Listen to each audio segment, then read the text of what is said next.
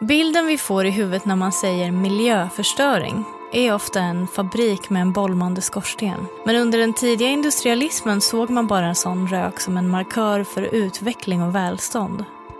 Du lyssnar på Människorna bakom larmen. En podcast från Stockholms universitet. När man på 50-talet förstod att luftföroreningar kan vara hälsovådliga för människor, då byggde man högre och högre skorstenar så att röken skulle blåsa bort. Man kunde inte tänka sig att det som skickades upp i luften skulle regna ner någon annanstans. Än mindre att det skulle vara ett problem. Larmet om surt regn 1967 förändrade den bilden. Det, det tände direkt både forskare och politiker.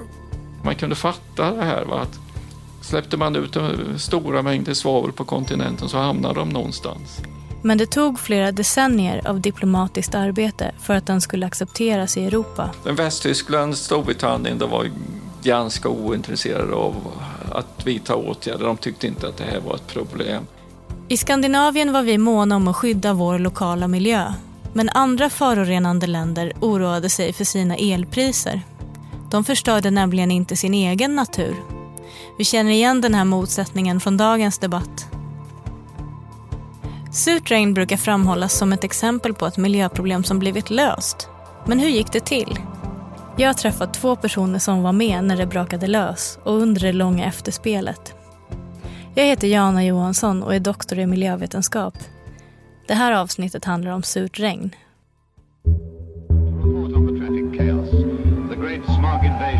caused a major dislocation of rail. It's a menace, this choking, eye-watering. När man pratar om smog idag, då går tankarna till samtida megastäder som Beijing, New Delhi och Los Angeles. Men det här är inget nytt fenomen. Alltså medvetenhet om dålig luft och luftföroreningar har alltid liksom har funnits sen, sen vi började använda kol kan man väl säga på, på 1200-1300-talet. Eh, beklagar man sig i Storbritannien. Per-Inge Gränfelt är senior rådgivare på IVL Svenska Miljöinstitutet. Han har jobbat med luftföroreningsfrågor sedan 60-talet och varit Sveriges representant i de internationella förhandlingarna om just surt regn. Åkte man till London i slutet på 1800-talet och början på 1900-talet så var det här ett, ett, en stad med smog och man bara utgick ifrån det. Konstnärer åkte dit för, bara för att kunna måla det speciella ljuset som var i London. I London upplevde man ofta tjock, gul, svavelosande dimma. Man kallade det vädret för pea super, ärtsoppa. Den, den, kom inte upp på agendan alls i det här med luftföroreningar. Istället så betraktade man luftföroreningar som ett, eh, ja, någonting som man fick leva med. A movie-turned cameraman drove through fog-shrouded London to report on the traffic chaos. I december 1952 skedde något som fick britterna att inse att det här inte var något som de ville leva med. Det ovanligt kalla vädret gjorde att många pressade på koleldningen i kaminerna. Ofördelaktiga meteorologiska förhållanden fick luftföroreningarna som bildades att hänga kvar över stan i hela fem dagar.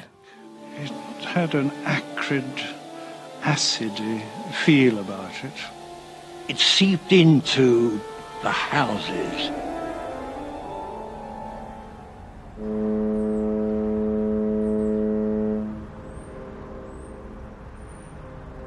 Smogen var så tjock att man inte såg sina egna fötter. Folk fick känna sig fram längs husväggarna och kom vilse när de skulle över gatan från ett hörn till ett annat. Det enda sättet att ta sig fram med bil eller buss var i krypfart efter en fotgängare som kände sig fram och lotsade med hjälp av ficklampa. Allt ställdes in, för det gick inte att ta sig runt. Och eftersom smogen sipprade in överallt såg man ändå ingenting i skolan, på bion och på sportevenemang. Under de här dagarna dog 4 000 personer av luftföroreningarna under de kommande månaderna uppemot 12 000. Idag vet vi att luftföroreningar är hälsovådliga på flera olika sätt. Dels påverkas vi av partiklar, det grå dammet som bildade ett tjockt lager på alla som var ute under The Great London Smog. Dels påverkas vi av gasformiga luftföroreningar som svavel och kväveoxider. Svaveloxider var ett stort problem i storstäder under mitten av 1900-talet. De bildades vid förbränning av kol och olja som innehöll mycket svavel. Kol och olja som var av sämre kvalitet och därmed billigare innehöll mer svavel.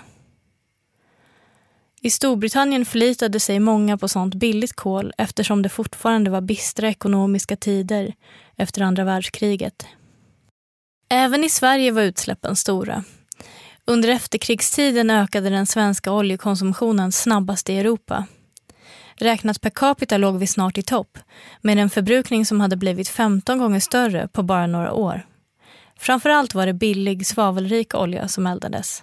De stora utsläppen av eh, luftföroreningar och svavlet det var industrin, skogsindustrin, järn och stålindustrin och eh, oljeförbränningen. Vi var oerhört starkt beroende av olja kring 1970. Stadsluftens svaveldioxidhalt steg snabbt. I Stockholm låg halterna i början av 60-talet på en nivå som innebar en påtagligt ökad risk för besvär i andningsorganen. Lavar, som växer på träd och stenar, de är känsliga för svaveldioxid och försvann helt från storstadsområden. Byggnadsdetaljer av kalksten och sandsten som stått orörda i århundraden, de vittrade sönder på några år. The longest and thickest on record brings Britain its darkest days since the blackout. För britterna blev The Great London Smog ett uppvaknande. De inrättade 1956 en ny lag för att reglera utsläpp av rök och gas från både hushåll och industrier. Det handlade dels om att använda bränslen som inte skapade så mycket rök, men också om att bygga så att utsläppen späddes ut. Men alltså bilden var ju det fortfarande att om man byggde en, en industri och ville skulle släppa ut föroreningar Ja, man bygger en hög skorsten.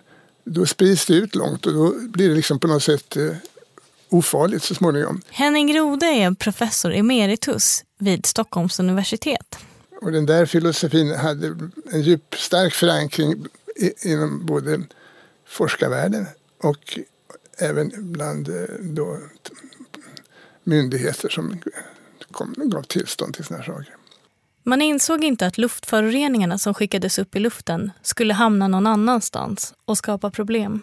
Problemet var ju att det liksom blev mer och fler, så säga, om vi tar från England, fler och fler skorstenar och alla resonerade på samma sätt. Till slut blev det liksom luften laddad av föroreningar som måste ju ta vägen någonstans.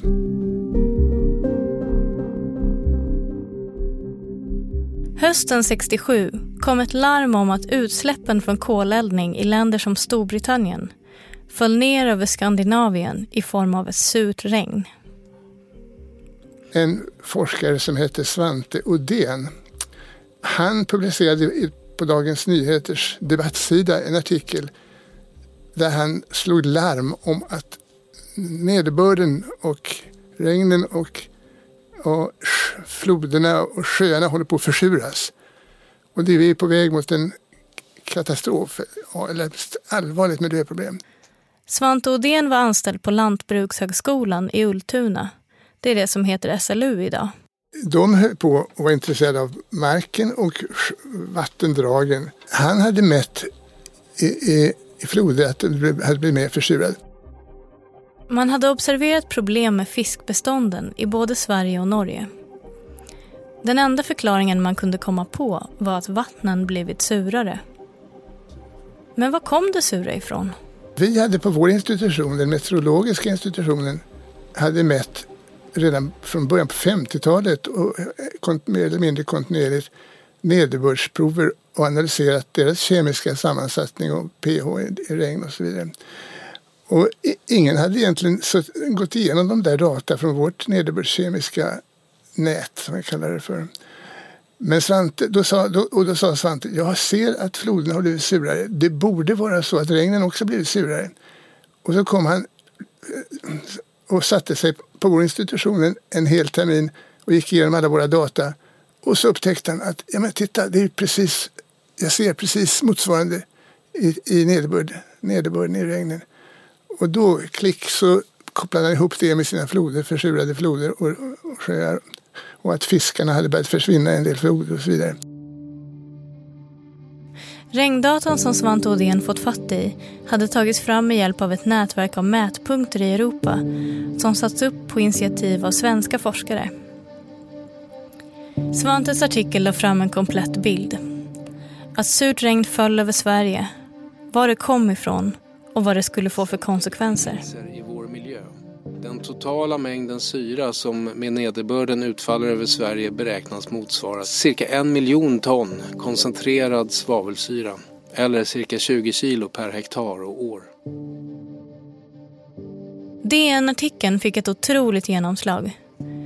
Redan två dagar efter att den publicerats diskuterades den i riksdagen och på bara några veckor började svenska politiker agera på larmet. Vad var det som gjorde att det gick så snabbt? Ja, det är en intressant fråga. Varför? Hur, tänd, men alltså, att skriva en helsides debattartikel på Sveriges största dagstidning, Dagens Nyheter då. Det där var ju sensationellt att en forskare, seriös forskare gick ut i dagspressen och presenterade Istället för normalt sett ska man ju publicera det i den vetenskapliga litteraturen först och låta debatten vara och så vidare. Men Svante han gick direkt ut och publicerade artikeln i tidningen. Svante Odén var ju en forskare som ofta gick på tvärs. Egentligen. Han var, som person var han ju ganska komplicerad kan man nog säga. Va? Och han, eh, så han, men han valde den här vägen för att han eh, tyckte nog att det här problemet var så stort så att det gick inte att gå, för, liksom, gå den vanliga vägen. Svante Odén skrev att vid förbränning av kol och olja bildades svaveldioxid som sen föll ner som ett surt regn. Datan från det nederbördskemiska nätverket visade att nederbörden i Centraleuropa varit kraftigt försurad redan på 50-talet. Med tiden hade området med förorenad nederbörd vuxit och sträckte sig nu halvvägs upp i Skandinavien. En lång kil skjuter ut i Östersjöbäckenet och förmedlar således den europeiska föroreningssituationen till Skandinavien. När han, Svante Odén sa då, ja, mycket av det här försurande regnet som, ni, som, jag, som han har mätt då, beror på att det kommer svavel, försurande svavelföreningar genom luften långt bort ifrån, inte minst från England och kontinenten, Ruhrområdet och så vidare. Det var hans tes som han lade fram utan egentligen riktiga bevis. Det var mer en, en, en intuition han hade. Henning var vid den här tiden doktorand i meteorologi och skeptisk till Svantes påstående. Och jag känner ju den där Svante Odén, han har jobbat ihop med oss på vår institution. Så jag ringde till honom efter den där tidningen och sa, hörde Svante, jag tror inte på det där. Du är inte meteorolog. Inte, har, den traditionella bilden av luftföroreningar är ju att de sprids bara inom kanske några kilometer, 10 kilometer, 15 kilometer från utsläppsstället. Som man alltid tyckt tidigare. Och det tyckte man fortfarande då på 60-talet.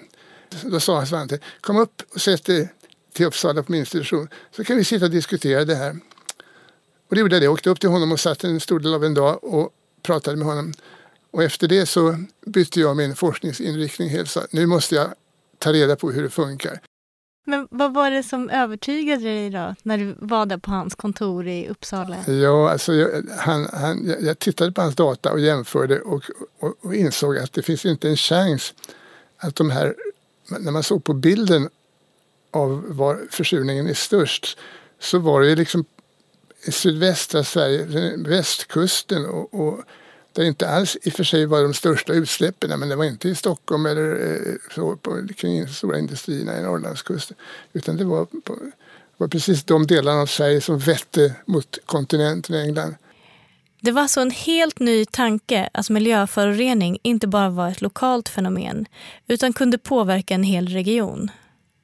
Sveriges regering tog tillfället i akt att utreda frågan inför den första FN-konferensen om miljön. Konferens on the Global Environment. Det var den första internationella miljökonferensen som anordnades överhuvudtaget. Och det var på svenskt initiativ och den ägde rum här i Stockholm då i juni 1972. Och då skulle ombads de länder som ville lämna in underlag till den här konferensen av olika slag, miljöproblem. Och då beslöt den svenska regeringen att man skulle skriva en studie eh, som handlade om försurningen, som liksom lanserade, la fram försurningsproblemet inför den här FN-konferensen 1972. Och där, i den där rapporten så kan man säga att vi bekräftade i stort sett Svante Odéns hypotes, det här med att det är långväga transport som spelar den avgörande rollen. I början när vi hade publicerat vår rapport så var det, möttes det av stor skepsis bland både forskare och utsläppare i andra länder.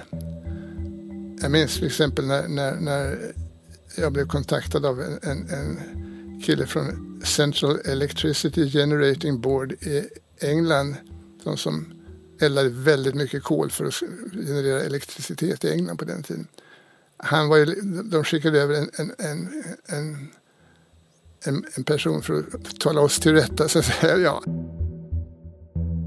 Först var det liksom en rygg, ryggmärgsreflex bland eh, ja, politiker och industrin, som de, för, de industrier som släpper ut mycket svavel och så vidare. De sa ju direkt att det där kan inte stämma, så är, det är inte så, det funkar inte så. Men, och även forskarna alltså i andra länder, de, de seriösa, duktiga forskare och väldigt tveksamma sa nej, så kan det ändå inte vara, nej, vi tror inte riktigt på det där. Så det var ett kompakt motstånd. Sverige försökte få gehör för frågan om långväga transport av svavelföreningar i OECD. Det är en organisation för ekonomiskt samarbete och utveckling som vid den här tiden hade 23 medlemsländer, främst i Europa. Där eh, var man ju väldigt skeptisk till det här. Man trodde inte att luftföroreningar kunde transporteras så långt och man trodde inte att de kunde försura svenska sjöar. Man hade ju inte sett någonting i, nere på kontinenten av den här typen av effekter. Den skandinaviska miljön är särskilt känslig för surt regn för att berggrunden här har dålig förmåga att neutralisera det sura. Så småningom lyckades man övertyga OECD om att starta en undersökning och ett projekt kring det här. Och eh, det projektet eh, ja, startade omkring 1970 och eh, det gjordes mätningar i ett tiotal europeiska länder. Eftersom de västeuropeiska länderna var skeptiska till att surt regn ens var ett problem ville de i början inte bidra med någon finansiering till OECDs studie. Det blev de skandinaviska länderna som fick ta den finansiella bördan. Det var ganska mycket lobbyism eh, ifrån länder, industri på kontinenten och i Storbritannien gentemot de nordiska länderna nordiska länderna kom väldigt snabbt överens om att arbeta med de här frågorna gemensamt. De gick ut eh, ja, de drev olika projekt i, i form av nordiskt samarbete och, och blev på sätt, på, något, på sätt och vis en, en klubb som eh, argumenterar med, de, med övriga Europa. Motviljan hos de västeuropeiska länderna märktes också på att de inte skickade in den data som man kommit överens om. De skickade in fel data eller ingen data alls. Samtidigt sa Storbritannien att om det inte kom ut tydliga bevis på att surt regn var ett internationellt problem inom ett år skulle de stänga ner hela programmet. Men redan efter den första provtagningsfasen 1973 kunde man ta fram tillförlitliga uppskattningar av varje lands bidrag till förorening i deras grannländer. Man visade med hjälp av eh, de här resultaten och utvärderingar och diverse meteorologiska beräkningar att eh, vi hade en storskalig transport av svavel i Europa. Inget land kunde klara ut de här problemen utan att samarbeta. Mätvärdena användes tillsammans med datormodellering för att ta reda på var utsläppen i olika länder hamnade. Jag gjorde en studie som handlade om att man släppte ut en massa tänkta partiklar som man kallar någon slags eh, ja, små element eller så i England och Tyskland och så vidare. Och så lät jag vindarna föra, riktiga vindar, alltså hur, som verkliga vindar, föra de där partiklarna runt. Och så såg man åt vilket håll de förhärskande vindriktningarna bar dem så att säga. Så vart tar Englands luftvägen och vart Polens luftvägen och vart Tysklands luftvägen. Så att säga. Jag kunde liksom säga att så mycket, så en sån stor andel av snedfallet över södra Sverige härrör från utsläpp utifrån framförallt då England och Tyskland. Hennings arbete och andra forskares vidareutveckling av det resulterade i en väldigt känd tabell som visade att inget enskilt land skulle klara av att lösa problemet på egen hand. På ena axeln så står det utsläppsländer och andra axeln så står det mottagarländer. Och det står då liksom alla Europas länder, 20 länder på den axeln och 20 länder på den axeln. Så att 400 boxar så att säga. Alltså, hur mycket svavel kommer från varje enskilt land till ett specifikt land där. Så vi kan se hur mycket, mycket svavel från Andorra som faller ner över Sverige till exempel. Eller, ja. Minst 80 procent av nedfallet i Sverige kom från andra länder. Mm. Så att det innebar ju att vi fick ju, och vi tillhör ju i hög utsträckning ett mottagarland i det här sammanhanget. De stora länderna som släppte ut det mesta svavlet det var ju Tyskland, Storbritannien, Östeuropa med Östtyskland och Polen. Det var de, de länderna som, som bidrog allra mest till nedfallet i Sverige. Det föreslogs att skapa en konvention, en internationell överenskommelse som skulle reglera europeiska utsläpp av sådana luftföroreningar som kan färdas över nationsgränser. Det skedde bland annat på initiativ från Sovjetunionen. De hade nämligen identifierat miljöfrågor som en lämplig fråga att samarbeta med väst kring under det pågående kalla kriget. Det var alltså en utsträckt hand för att mjuka upp relationerna i ett delat Europa. Från väst ansåg man det här var en propagandamanöver Ifrån öst.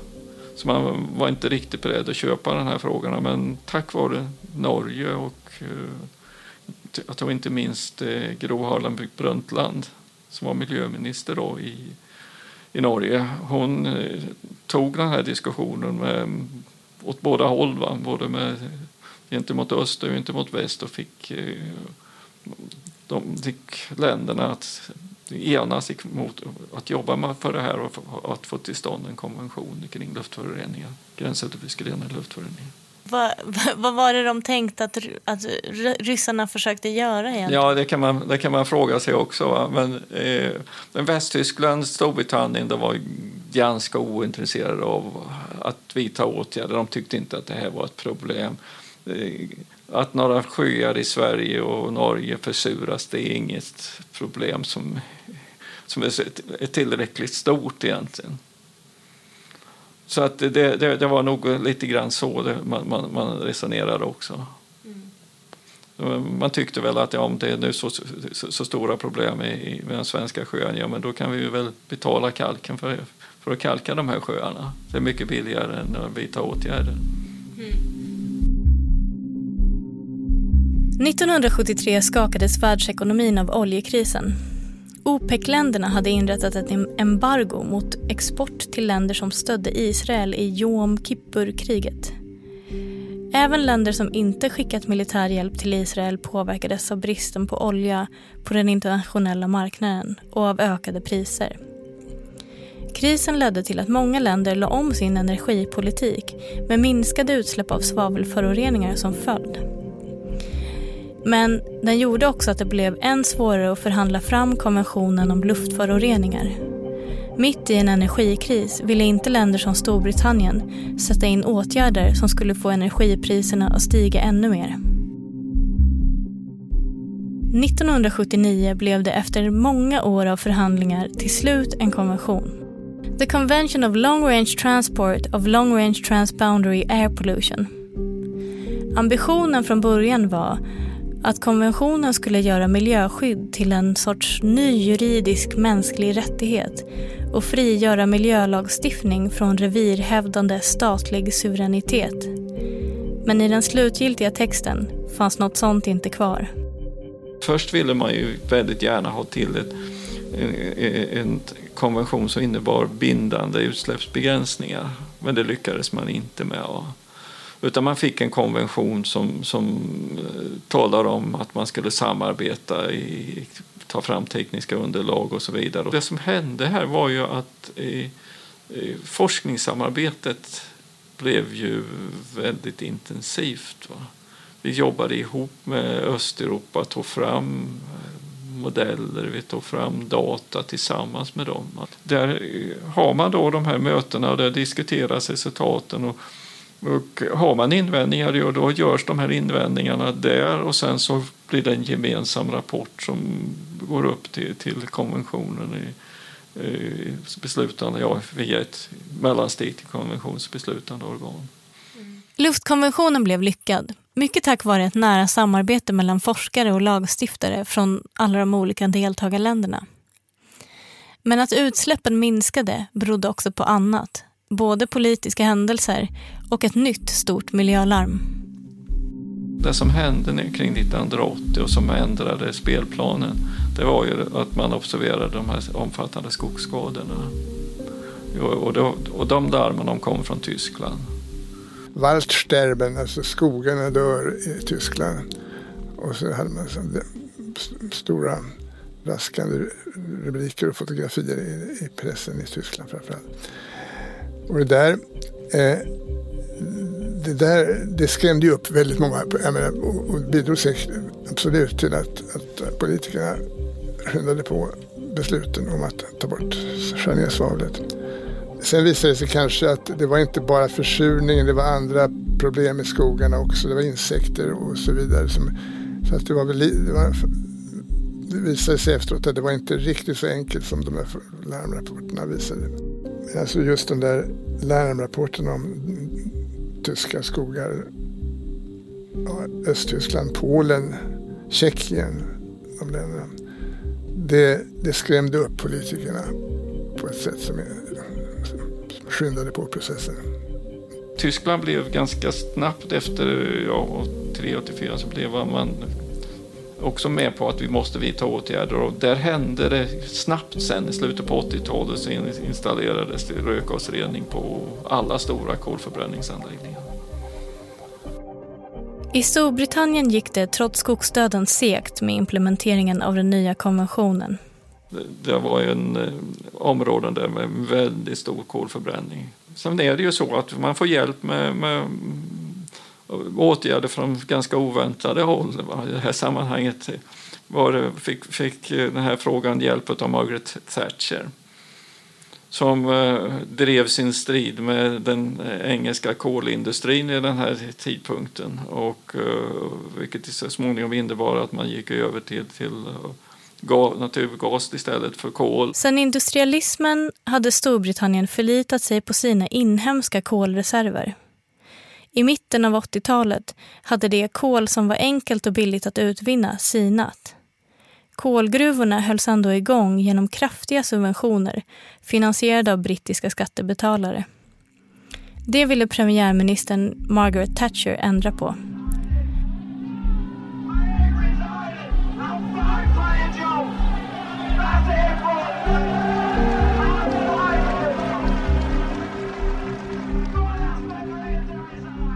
Trots massiva protester och strejker från gruvarbetarnas sida stängdes många av kolgruvorna ner och Storbritannien gick i stor utsträckning över från sin dyra inhemska kol till billigare utländsk naturgas. Det hade sidoeffekten att deras utsläpp av luftförorenande svavelföreningar minskade. Det som har skett då från 70-talet och framåt det är en omfattande omstrukturering av industrin. Efter Berlinmurens fall gick många gamla förorenande industrier i det forna Sovjet i konkurs. Att muren föll och industrin omstrukturerades i Östeuropa har ju också bidragit väldigt mycket. Det finns sådana beräkningar som är gjorda på vad är det som har åstadkommit de minskade svavelutsläppen och då kan man dela in de här i tre ungefär lika stora delar. En del utgörs av förändrade bränsleval, man säger att den går över till ja, naturgas och, och annat. Eh, det andra kan man säga att det är minskad energianvändning, va? energieffektivisering. Och det tredje det är tekniska åtgärder, rökgasrening, så, så, borttagning av svavel i olja. Surt regn brukar framhållas som ett exempel på ett miljöproblem som blev åtgärdat. Men tack vare att man minskade, lyckades skära ner utsläppen så väldigt mycket, alltså 90 procent borttaget på så, så blev det inte så illa som, man hade, som det hade kunnat bli om man inte hade gjort det. Det är helt klart. Vad är det då som har gjort just surt regn till en sån solskenshistoria? Var det för, förhållandevis enkelt kanske att lösa det här problemet? Det kan man säga, beror på vad du jämför med. Om du jämför med klimatfrågan kan man säga, och ja, då var det enkelt. Jag menar, vi, vi kan ta bort svavlet, ur, ur, vi kan använda mindre svavelrika oljor vi, vi kan, eh, och kol och vi kan ta bort svavel ur, ur avgaserna och så vidare. Men vi kan inte på samma enkla sätt ta bort koldioxiden ur eldar man fossila bränslen. Då bildas det koldioxid och det är väldigt dyrt och svårt att ta bort det i någon större omfattning. Så att eh, klimatfrågan har en mycket mera absolut karaktär, alltså den är svårare. Men ändå kan man, tycker jag, lite, det är lite bra att lyfta fram det här med försurningen som ett lyckad eh, ett, ett miljöproblem som vi har lyckats åtgärda. Jag tycker man, ska, man kan läm, nämna det som, som ett exempel på när människan, när vi verkligen måste och ser sammanhangen och måste känna att vi måste göra någonting åt det. Då kan man göra någonting åt det. Du har hört Människorna bakom larmen av Jana Johansson. Producent Lars Indebeto. En podcast från Stockholms universitet.